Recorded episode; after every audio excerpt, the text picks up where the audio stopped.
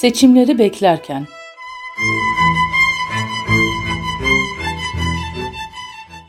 Yazan Emine Ortakaya.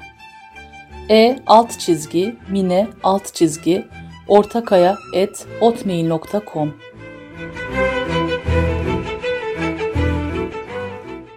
Seslendiren Nazmiye Coşkun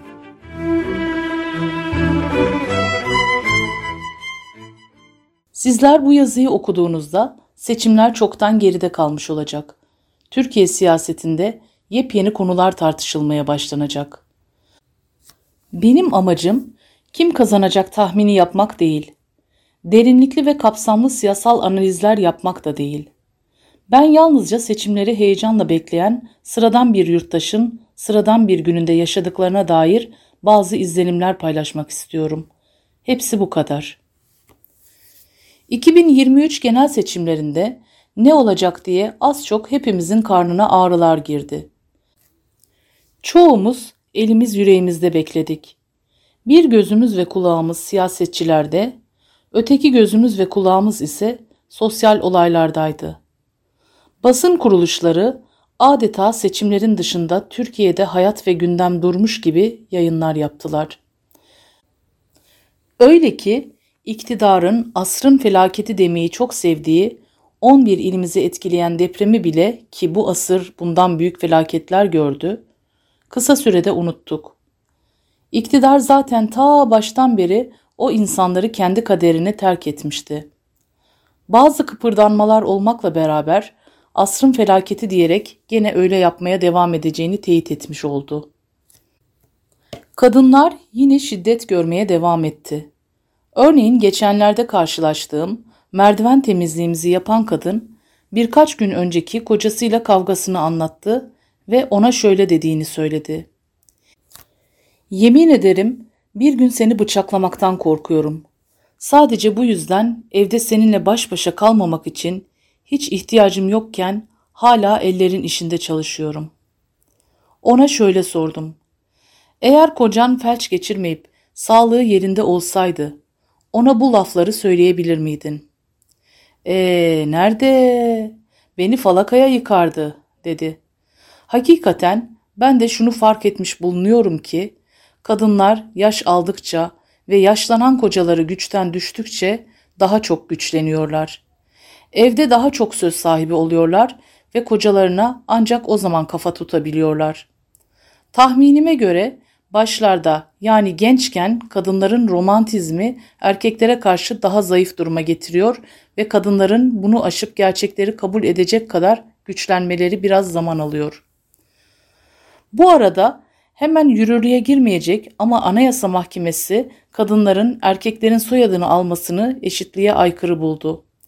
Bu tabii çok büyük bir adım ama bunun sonucu olarak bazı kanunlarda değişiklik yapılması gerekiyor ve bunun için meclis çoğunluğunun çok büyük bir önemi var.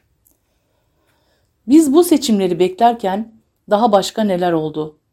Bir defa her zamanki gibi TRT ve artık iktidar yanlısı diye andığımız basın, aday vekil olan bakanlara kadar iktidardaki siyasetçilerin tümünün propaganda ve tanıtımlarını yayınlarken ki bu da devlet imkanlarıyla bol miktarda iftira, yalan beyanlar içeriyor, garnitür kabilinden muhalefetteki siyasetçilerin birinin bilemediniz ikisinin propaganda faaliyetlerine cımbızladıkları birer cümleyle yer verdiler.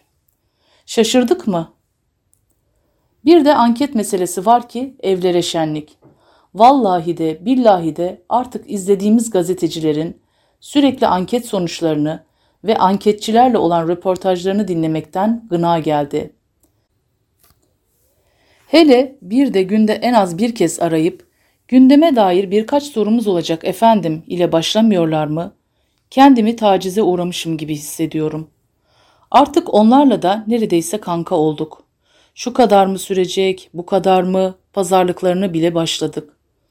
Hatta bir gün bir anketçinin efendim hızlı okursam yarım dakika azalır dediğini hiç unutmuyorum.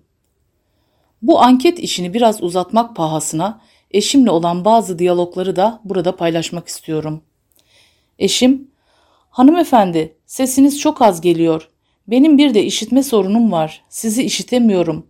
Biraz daha yüksek sesle konuşur musunuz lütfen? Ya da beyefendi çok hızlı okuyorsunuz. Sesiniz de net değil zaten. Lütfen biraz tane tane okur musunuz? Bu anket firmalarının bir de telefonu çaldırıp sizi kulağınızda acayip, kesik kesik bir müzikle en az yarım dakika bekletenleri var. Herhalde az zamanda oradaki çalışanları boş bırakmadan daha çok anketi tamamlayabilmek için yapıyorlar. Böyle yapanlara ise sadece bekleyip eleştirimi yönelttikten sonra anketlerini doldurmak istemediğimi belirtip telefonu kapatıyorum. Neyse, bu anket meselesi çok uzadı. Akışa kaptırırsam size bu konuda daha neler anlatırdım ama merak etmeyin. Bu konu şimdilik bu kadar. Yukarıda da demiştim ya, amacım bazı izlenimlerimi ve aklıma ilk gelen düşünceleri paylaşmaktı. Fazla uzatmadan not ettiklerimi aktarmaya çalıştım. Dilerim bir sonraki seçimlerde daha anlamlı ve olumlu izlenimlerle tekrar buluşuruz. Kalın sağlıcakla. 22 Mayıs 2023